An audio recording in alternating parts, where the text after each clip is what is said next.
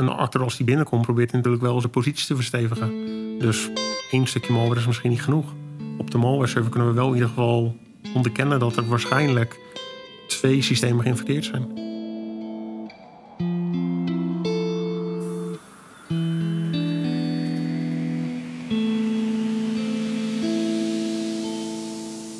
Alsof ik nooit anders heb gedaan, pak ik weer de trein naar Leiden en de bus naar Zoetermeer. In de bus kijk ik om me heen en vraag ik me af wie hier nog meer naar de AIVD onderweg is. Je denkt bij een spion al snel aan het tekenfilmbeeld van een man in een lange regenjas en een fedora-hoed bijna over zijn ogen. Maar als me iets opviel van vorig jaar, dan was het wel dat alle mensen die tegenover me zaten heel normale mensen waren. Alleen met niet zulk normaal werk. Daarom vind ik dit ook best spannend. 13 jaar lang vertel ik vriend en vijand niet waar ik werk. En nu uh, zit ik hier gewoon een interview te geven. Dus ik denk dat het nog veel raarder is als ik het straks terug hoor. Mijn naam is Liesbeth Rasker. Dit is aflevering 2 van het nieuwe seizoen van de podcast van de AIVD. Welkom bij De Dienst.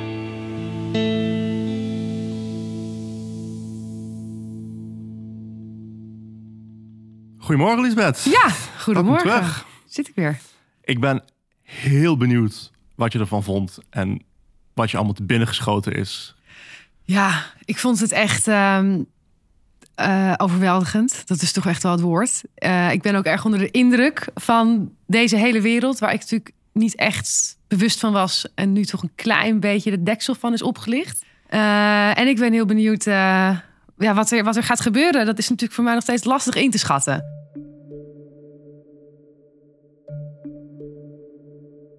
Even een kleine herhaling van wat er de vorige aflevering is gebeurd. We zijn gestart met een operatie die ze hier bij de AIVD positron zijn gaan noemen. De malware met de codenaam Rookworst, waar de AIVD een onderzoek naar had lopen, dook opeens na een hiaat van een jaar weer op. Bij Electron BV om precies te zijn, een van de grootste energieleveranciers van Nederland. Dat kan serieuze gevolgen hebben, maar er is nog veel onduidelijk. Wat is het? Waar komt het vandaan? En vooral, wat is het van plan? En, en nu gaan we de details induiken en proberen om erachter te komen wat er gebeurd is. Ja. En dat is wel waar jij aan bod komt en waar jij het voortouw in mag gaan nemen. Ja, daar was ik al bang voor. Ja. ja. Dus bij deze, wat ga je doen? Ja, wat ga ik doen? Um, ik weet het natuurlijk niet precies, maar ik zou in ieder geval willen weten. Ja, ik zou willen weten wie het zijn. Het is een groep die we een jaar geleden nog actief zagen hacken. Mm -hmm. uh, en we kennen ze al sinds 2018. We hebben nooit goed kunnen vaststellen welk land erachter zit.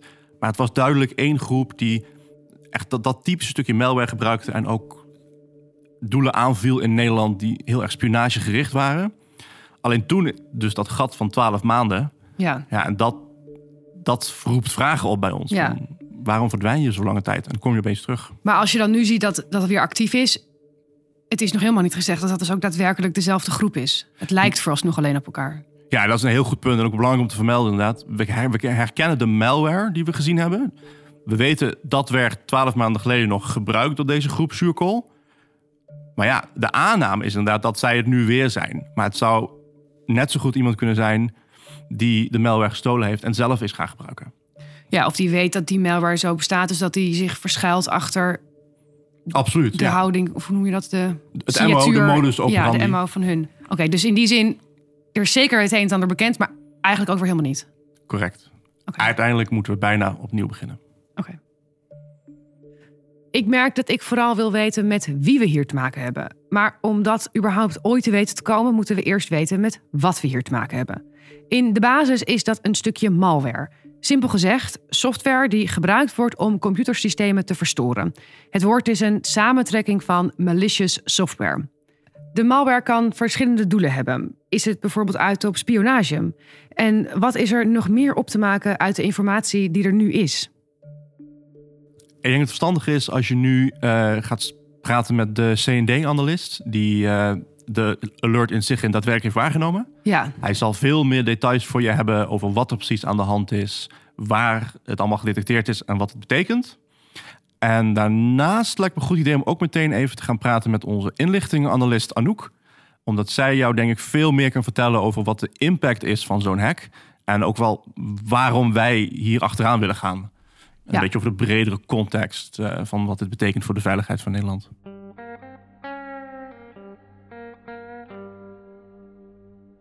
Mijn eerste gesprek is met Pim. Hij heeft samen met zijn collega's van de afdeling C&D de malware ontdekt. Ehm, CND staat voor Computer Network Defense. Computer Network Defense, ja. En wat wij eigenlijk doen is eh, aanvallen waarnemen van eh, statelijke actoren. En hoe doe je dat? Eigenlijk hebben we daar verschillende middelen voor. Denk aan SIGINT. Denk aan een sensornetwerk die netwerkverkeer kan opnemen van partijen ehm, die we als Nederland proberen te beschermen. En denk aan loganalyse, malwareanalyse, noem het maar op. Mochten die termen je niet zeggen, als je het vertaalt naar de inbraak in de villa waar Tom het eerder over had, komt het erop neer dat er verschillende manieren zijn een inbreker tegen te houden of te betrappen. Door een videocamera op te hangen, of bewegingssensoren, of door er gewoon een hek omheen te bouwen. Pim is een echte vakman met gigantische liefde voor zijn werk, die hier via via terecht is gekomen. Ik ben een beetje mijn netwerk gaan rondvragen. En zo kwam ik eigenlijk hier terecht. En waar werkt hij dan? Daar ga ik liever niet op in. Kan je niet vertellen. Nee, en niet voor de podcast in ieder geval. Nee. Ehm, wel een informatica-opleiding gedaan. Altijd bezig gehouden met ehm, ja, eigenlijk computers, de veiligheid daarvan. Interesse daarin gehad. Altijd in verdiept, altijd gespeeld ermee. Wat is er zo leuk aan? Ik vind vooral de verdedigende kant leuk. Snappen hoe aanvallen werken en snappen wat je er tegen kan doen. Ja. Proberen dat eh, te kunnen onderkennen. Proberen daar op grote schaal mee te werken. ehm, om zo een stukje veiligheid toe te voegen. In plaats van bijvoorbeeld alleen offensief bezig te zijn. Of voor één organisatie ja. eh, proberen dat ze beter geld kunnen verdienen. Net als voor veel van zijn collega's die ik vorig jaar sprak, is het ook voor Pim zaak dat niet iedereen weet dat hij hier werkt. Wat overigens ook de reden is dat we zijn stem hebben vervormd en dat hij niet zijn echte naam gebruikt. Vrienden, kennissen, ehm, daar blijf je gewoon altijd toch op je achterhoede wat je kan vertellen. Ja. Ehm, dus ja, En heb je dan een soort standaard verhaaltje wat je vertelt als het eh, ter sprake komt? zeker. Ja. Maar in je vrije tijd is dit ook, een- het is ook een hobby van Ja. je dit. Ja. En dan ben je er ook mee bezig. En Ja. je kan natuurlijk altijd met mensen over techniek praten. Maar soms moet je wel achterhouden hoe je het weet. En is het dan leuk om van je hobby je werk te maken of ben je dan ook een beetje je hobby kwijt?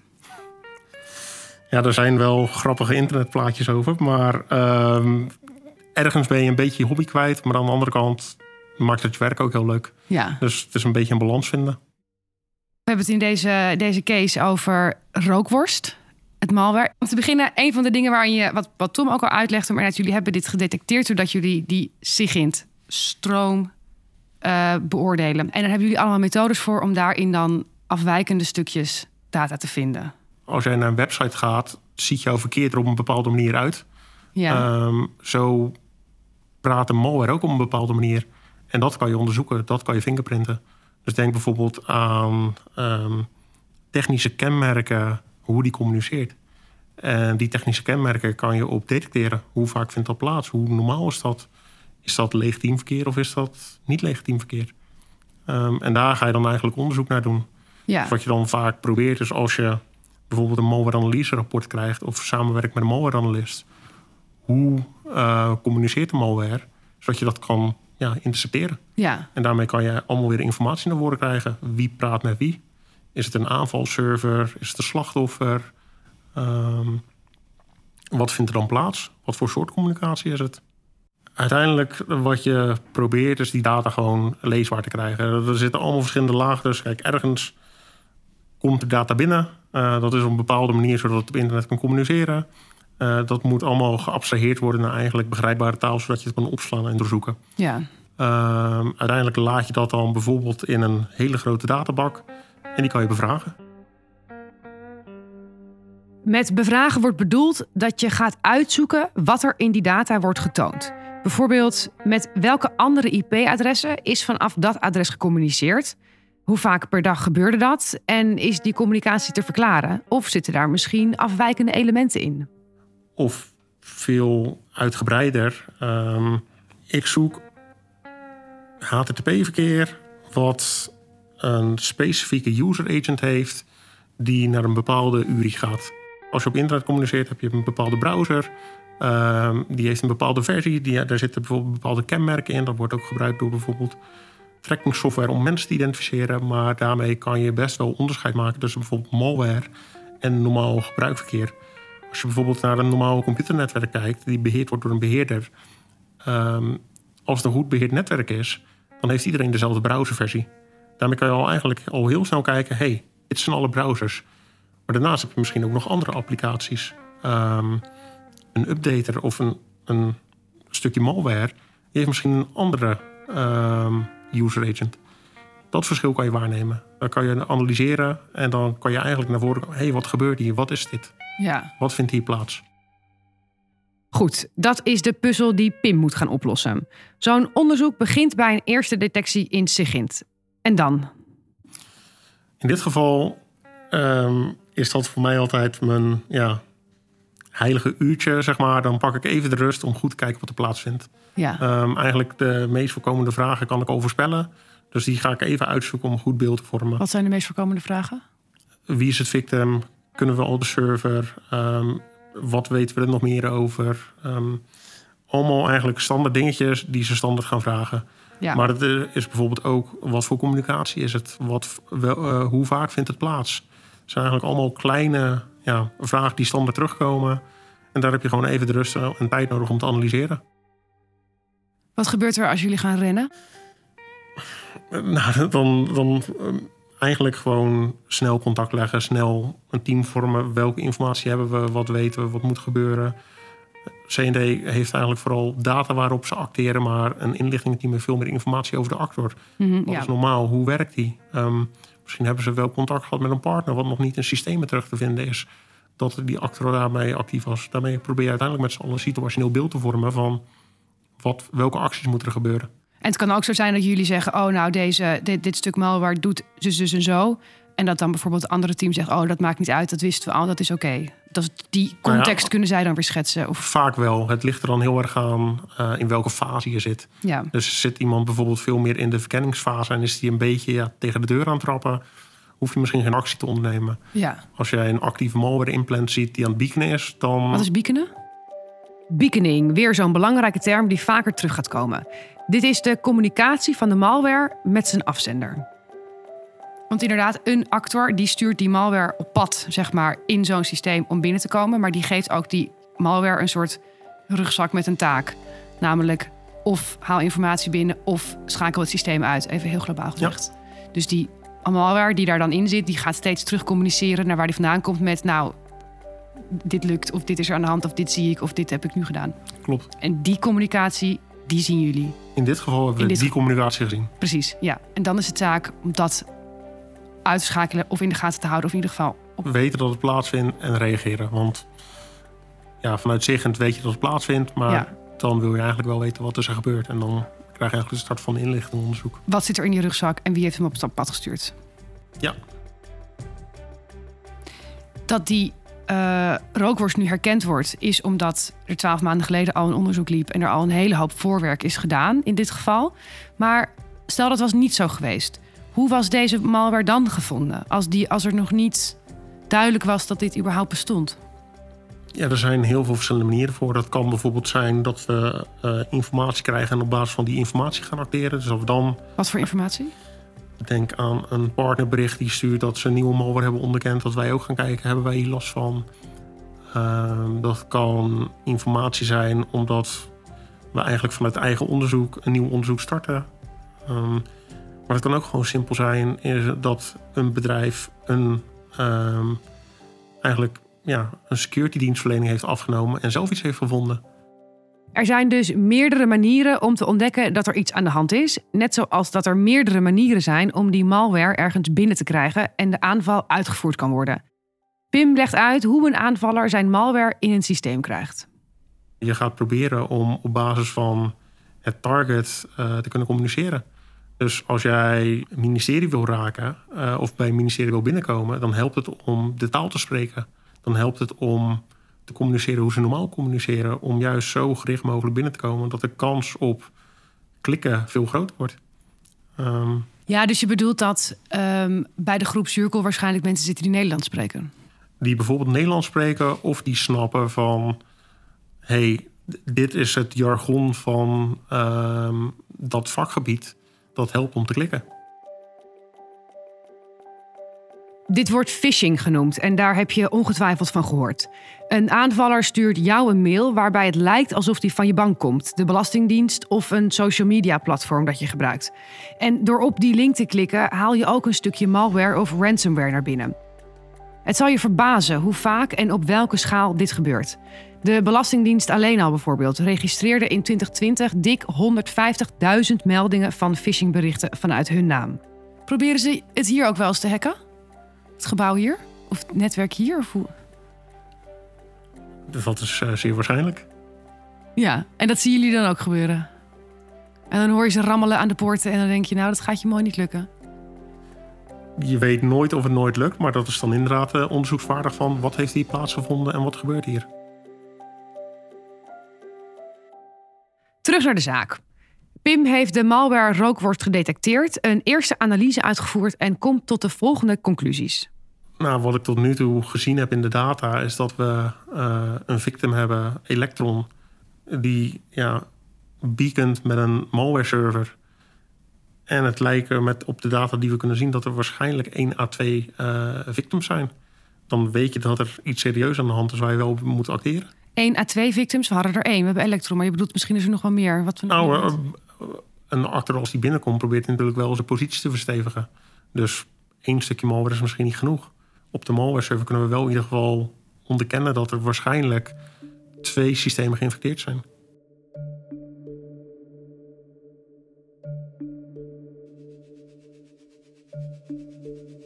De malware server is dus de server van de aanvaller waar de malware mee beacont, waar die mee communiceert. Want die hacker die moet wel in contact kunnen staan met zijn malware, maar dat kan hij natuurlijk niet rechtstreeks doen. Dus tussen de computer van die hacker en die van het slachtoffer zit een hele keten aan servers, aan tussenstops, om zo ongezien mogelijk te werk te kunnen gaan.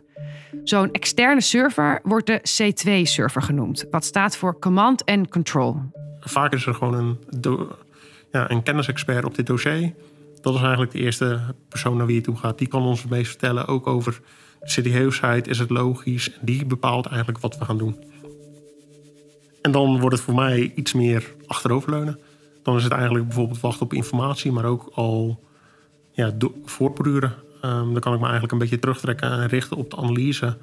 Eh, wat zien we nog meer op die C2-server gebeuren? Eh, welke kunnen we andere victims zien? Welke informatiebronnen heb ik nog meer waar ik meer informatie uit kan halen? We hebben bijvoorbeeld ook een sensornetwerk waar we data uit kunnen halen. Weet je, vinden we daar dit, vindt dit daar ook op plaats? Ehm, waarschijnlijk niet, want anders hadden we het al geweten. Maar je wil dan toch nog even kijken van... ja, dit IP-adres van die server... wat heeft hij nog meer gedaan de afgelopen tijd?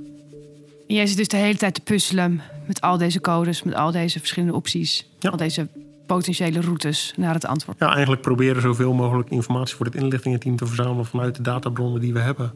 Ja, Zodat er ja, goede acties ondernomen kunnen worden. waar ik bij het terrorismeonderzoek prima een voorstelling kon maken van wat de AIVD'ers nou daadwerkelijk doen, is dat nu lastiger. Iemand achtervolgen of afluisteren spreekt nou eenmaal een stuk meer tot de verbeelding dan informatie halen uit C2-servers. Ehm, waar dit eigenlijk op neerkomt, is gewoon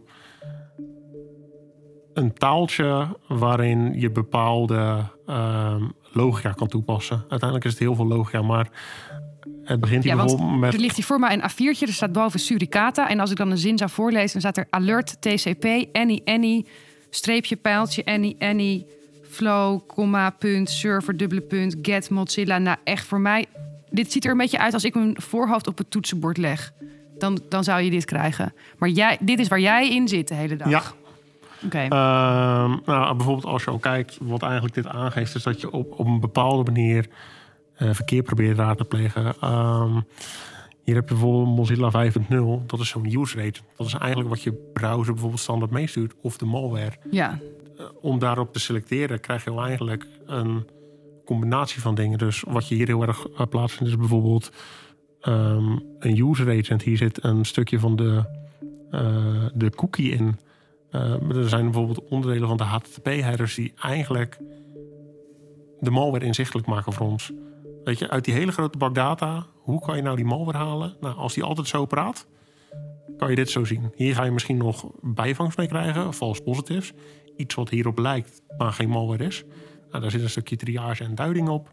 Maar uiteindelijk gaat het gewoon, ja, je hebt iets van een filtermechanisme nodig om steeds verder in die terechte de juiste informatie te krijgen. En daar is Sudicata bijvoorbeeld één van deze dingen van. Dit is de manier waarop jullie hoe die data eruit ziet en waar jij dan in zit te vroeten. Dit is eigenlijk een manier om de, uit die grote bak data naar voren te halen van hé, hey, waar moet ik even naar kijken? Wat is belangrijk? Ja, ja. Oké. Uiteindelijk is het denk ik gewoon een beetje professioneel puzzelen. Je, je hebt informatie, je hebt gesprekken, je probeert met elkaar hypotheses op te stellen. En die ga je proberen te beantwoorden. Welke databronnen heb je daarvoor nodig? Uh, welke actoren zijn er actief? En zijn er wel eens zaken geweest waarbij je echt nog s'avonds in bed lag te malen en dat je dacht, hoe kan het nou, hoe kan het nou? Ik snap het niet. Of weekenden dat je dan zelf gaat prutsen om het proberen te reproduceren en te snappen. Dat natuurlijk blijft dat, ja. Het zijn problemen die blijven knagen. Je probeert een oplossing te vinden. Ja. Um, dat, heeft, dat hebben heel veel mensen hier. En dat maakt het af en toe ook leuk. Ja, precies. Of eigenlijk altijd wel. Ja, ja je, moet, je moet echt de, de, de puzzel willen, de, de, code, de code willen kraken, letterlijk. Ja. Hoe vaak Pim ook zegt dat hij gewoon een taaltje gebruikt om de datastromen te analyseren, ik vind er weinig gewoons aan. Maar de grote lijn is me duidelijk. En terwijl Pim verder gaat met zijn heel gewone werkzaamheden, moet er ook contact opgenomen worden met Electron BV. Hoe dat moet en wat we hen gaan vertellen, bespreek ik met Anouk. Ik begrijp voldoende van cyber om het op een dusdanige manier uit te leggen dat de mensen die er iets mee moeten, het ook kunnen volgen. Anouk heeft, in tegenstelling tot Pim en Tom, dan ook geen technische achtergrond. Ze werkt nu zo'n 13 jaar bij de dienst, iets wat ze van kinds af aan al wilde, en ze begon als algemeen bewerker. Nou ja, ik heb eigenlijk altijd al bij de dienst willen werken. Ja. Bij de geheime dienst, dat leek me als kind al fantastisch. Maar ik heb hier toch niet gesolliciteerd toen ik afgestudeerd was. Want en wat heb je gestudeerd? Communicatiewetenschap. Oké. Want ik dacht dat als je een link zou hebben met de dienst, dat je dan al niet meer uh, hier kon werken. Dus ik was heel erg bang dat als ik naar de website zou surfen om te kijken hoe uh, de dienst in elkaar zit en of er vacatures zijn. Ik dacht, nee, dat kan nooit zo werken, want dan heb je natuurlijk de link gelegd. Dus toch... Oh, en, die, en die dacht dat die link al te veel was. Oh ja, ik had toen al eigenlijk een cyber... Uh, toch, hè? Gevoel. Dus. Maar uiteindelijk vertelde iemand dat ik me gewoon kon, uh, daar kon kijken. En heb ik gesolliciteerd. En was het alles wat je ervan had gehoopt? En nog veel meer. Ja? Ja, het is fantastisch. Hoe ga je daar in je privéleven mee om? Wie vertel je wel wat je, waar je werkt, je niet? Ja, ik ben daar heel erg beperkt in. Dus daarom vind ik dit ook best spannend. 13 jaar lang vertel ik vriend en vijand niet waar ik werk. En nu uh, zit ik hier gewoon een interview te geven. Dus ja, dat ja is inderdaad. Hoe is dat? Heel raar. Ja? Ja, ik denk dat het nog veel raarder is als ik het straks terug hoor. De familie weet het. En uh, een paar naaste vrienden. Ja. Maar uh, nee, er zijn ook vrienden die ik dagelijks spreek en die weten het niet. Ik vind het vooral moeilijk als er over de dienst gesproken wordt op feestjes. En je kunt nooit iets zeggen. Dat, ja. Uh, en je kan dan niet hier, je kan het niet heel uitgebreid gaan verdedigen. Nee. Het team waar ik in zit, daar krijgen wij eigenlijk alle incidenten binnen. Mm -hmm. um, omdat je vaak bij een incident nog niet meteen weet waar het, wie de actor is die erachter zit, als je dat al ooit te weten komt. Ja. En dan komt dat in eerste instantie bij ons team terecht. En de bewerkers in mijn team die gaan dan kijken of ze op een of andere manier een haakje hebben dat ze weten welke actor erachter zit. Ja. En dat kun je soms al zien aan uh, een combinatie van uh, het type aanval en de, uh, het slachtoffer. Ja. Dat je gewoon weet, nou, die slachtoffers en ze hebben op die manier de aanval uitgevoerd. of ze hebben die malware gebruikt. Nou, dat is typisch die ene hackersgroep, dat doen ze altijd. Dus dan heb je een vermoeden, of die hebben ze eerder gebruikt. Nou, dan geven wij het aan bewerkers die eerder onderzoek naar die groep hebben gedaan. Okay. Als we hem heel erg um, kort door de bocht neerzetten, zijn criminele hackersgroepen vooral uit op financieel gewin. Dus die zullen allerlei acties doen om te zorgen dat ze gewoon geld binnen kunnen halen. En dan zie je dus dat ransomware aanvallen en die WhatsApp-fraude. Dat zijn echt typische voorbeelden van ja, geld binnenhalende criminelen die daar cyber als middel voor gebruiken. Ja. Statelijke actoren die zijn veel meer geïnteresseerd in informatie, dus spionage uh, of sabotage of uh, heimelijke beïnvloeding. Mhm. Dus eigenlijk is dat al een eerste uh, verschil. Overigens, dan zeg ik dit zo simpel van het is een beetje kort door de bocht, maar dat is het ook best wel. Want er zijn echt wel voorbeelden waarbij er criminele groeperingen voor een overheid werken. Ja. En dan bepaalde hacks uitvoeren en alle, uh, ja, alle buit die ze binnenhalen, alle informatie die ze jatten, een deel daarvan uh, gaat naar hun overheid toe. Maar het deel dat ze over hebben, dat verkopen ze gewoon op de zwarte markt. Met Pim heb ik het gehad over het onderzoeken van de datastroom, maar de dienst heeft in dit soort gevallen ook de samenwerking met het slachtoffer nodig. Weet die partij überhaupt dat ze aangevallen zijn? Ja, precies. En nou ja, dan is het wel de vraag of het in ons belang is om die partij daarover te informeren. Ja, want deze, deze malware is gevonden doordat jullie die datastroom in de gaten houden. Maar wanneer gaat er een belletje naar Electron BV en wie doet dat? Of hoe gaat dat? Nou ja, dat is dus wel, dit is dan wel het moment. En kijk, Electron BV is een, uh, een, een energieleverancier. Dus dat is de vitale sector. Ja. En op het moment dat de vitale sector in het geding is, nou, dan hebben we natuurlijk ook over maatschappelijke ontwrichting als daar een sabotageactie op zou plaatsvinden. Ja. En nou ja, als de nationale veiligheid in het geding is, dan komen wij in actie. Ja. We willen zo snel mogelijk naar Electron toe om ze uh, aan de ene kant te informeren en aan de andere kant ook handvatten te geven. Ja. Um, hoe ze het kunnen mitigeren. Ja. En mitigeren betekent dat ze het kunnen oplossen. De, um, dus dat ze de actor uit hun netwerk kunnen krijgen. Ja. En ze, ze, ze, zullen, niet blij zijn met zo'n belletje. Nee. Nee. Nee, daar gaan ze niet blij mee zijn, nee. Nou, we hebben daar incident response voor. Dus Ja. een, een team dat daar naartoe gaat. En nou, het eerste wat we doen is kijken of we er al contacten hebben. Ja. Uh, het is natuurlijk nogal wat om als dienst zomaar even out of the blue te bellen naar Ja. een bedrijf en te zeggen: Goh, we hebben nieuws voor u. Ja. Um, en vaak zijn er met de bedrijven in de vitale sector al contacten.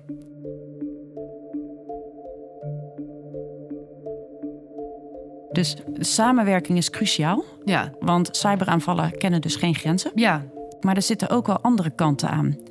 Als wij alle kennis die wij hebben, uh, alle technische kenmerken zouden delen, laten we zeggen met alle Europese landen. Ja.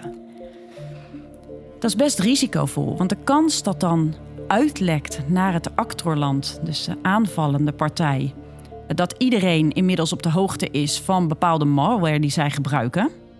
Nou ja, wat doet die aanvaller dan? Ja, zijn malware aanpassen, Ja. zodat die niet meer gevonden wordt. En Ja, dan dat- zijn jullie het zicht kwijt. Ja. Dus er is altijd een afweging tussen je operationele belang en het zicht dat je wil houden en het ehm, weerbaarheidsbelang voor je bondgenoten en voor jezelf. Ja. En inderdaad, het zicht dat je wil houden. Want eh, deze rookworst, je zou misschien zeggen... oh, die moet je er zo snel mogelijk uithalen. Maar als ik, het zo, als ik het zo hoor, dan is het misschien nog wel fijner... om hem erin te houden. En dat je kan zien wat het doet. Ja, dat is een, eh, dat is een, een lastige.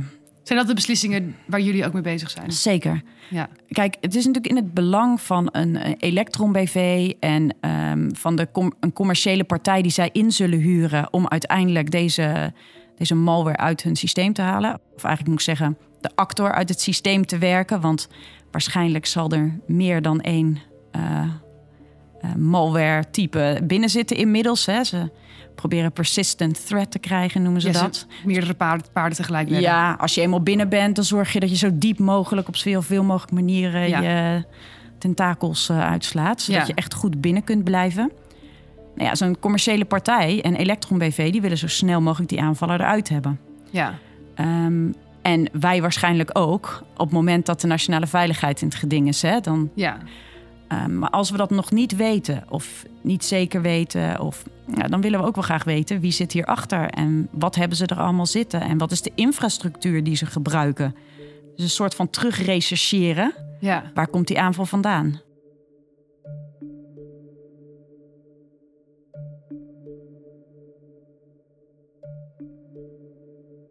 Waar het telefoontje van de professor vorig jaar het topje van de ijsberg is, is dat nu de eerste detectie van de malware.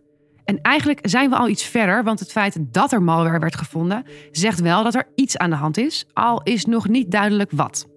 Dit is hoe Anouk er naar kijkt. Het kan net zo goed ehm, met een sisser aflopen als ehm, heel serieus zijn. Dit soort ehm, eh, incidenten komen regelmatig voor. En het is echt niet altijd uh, prijs. Dus ik kan dat hier ook echt niet, Nee. niet inschatten van tevoren. Omdat het een energieleverancier is, zal ik wel intern in ieder geval uh, natuurlijk ons leidinggevende, maar ook uh, zijn leidinggevende daarvan op de hoogte stellen. Mm-hmm. Dus of nou weet dat we dit uitlopen, weet dat er een mogelijk sabotage-oogmerk zou kunnen zijn. Nog tien slagen om de arm houden, maar weet dat we dit nu uitlopen en dat we onderweg zijn naar Electron BV. Precies, en dit zijn dingen die jullie wel goed in de gaten houden. Zeker. Ja.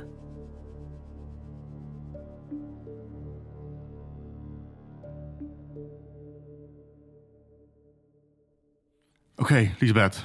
Ja. Eerste indrukken. Ja, uh, hoop geleerd, maar het is me ook wel duidelijker geworden. Ik begrijp steeds meer wat jullie doen. Ik begrijp ook dat er sommige dingen zijn die ik gewoon niet ga begrijpen en dat dat oké okay is. Uh, ik zit natuurlijk ook, ja, dat, dat, dat, is, dat is onvermijdelijk, het een beetje te vergelijken met vorig jaar. En dan denk ik wel van, oké, okay, maar wat gaan we doen? Wat gaat er gebeuren? Um, we moeten naar Electron. Ja. Daar is het gebeurd. Daar zit de informatie die we willen hebben. Um, dus we gaan gewoon het incident response team bij elkaar halen. En die gaan uh, daarheen en die gaan proberen om samen met Electron uh, kunnen vast te stellen wat er gebeurd is. En daarbij is het heel belangrijk dat ze de goede informatie te pakken krijgen die voor ons onderzoek het allerbelangrijkste is. Ja. Dan hebben we het over gewoon wat is op die systemen gebeurd. Dat staat in de zogenaamde logging. Um, we willen een stukje van het netwerkverkeer hebben. Kunnen we kijken wat er, of die uh, malware nog steeds aan het beaconen is. Ja, het communiceren met zijn afzender. Absoluut. Ja. En we willen gewoon een kopie van de malware hebben. Zodat we die helemaal uit elkaar kunnen gaan trekken. En kan kijken, wat is hij aan het doen? En gaat Electron zomaar de deuren voor ons openzetten? Dat weten we niet. Dat is altijd de vraag. Oké, okay, dus we moeten het team bij elkaar gaan halen. Team bij elkaar, busje in. En dan gewoon met uh, schurende banden die kant op. Oké. Okay.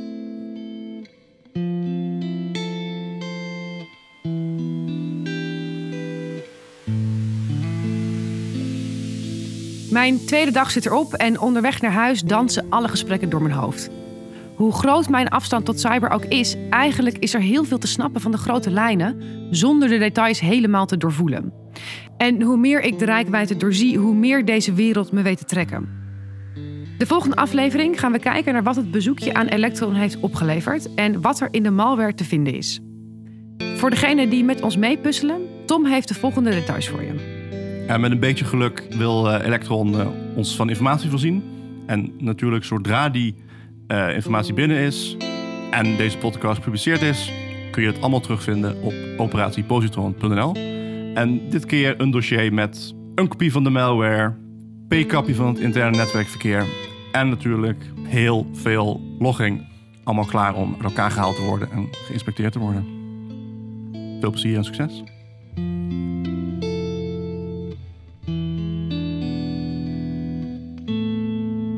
Dit was de tweede aflevering van De Dienst, een podcast van de AIVD. Gepresenteerd door mij, Liesbeth Rasker, en geproduceerd door het podcastkantoor in samenwerking met Werkmerk. Abonneer je nu, zodat je niets van dit nieuwe onderzoek hoeft te missen. En laat ons vooral weten wat je van deze serie vindt in een recensie in je favoriete podcast-app.